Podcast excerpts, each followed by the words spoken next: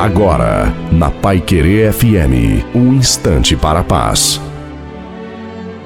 Olá, ouvinte da Pai Querer FM, sou o pastor Tio Nonim e tenho essa pequena mensagem para o seu coração.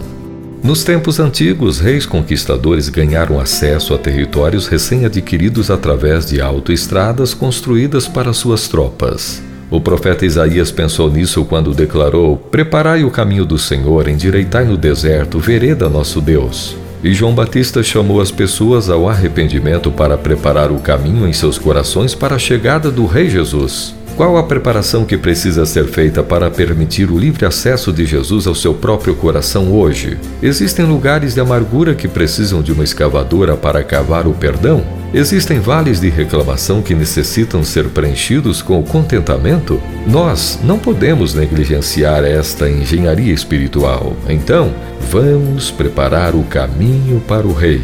Amém.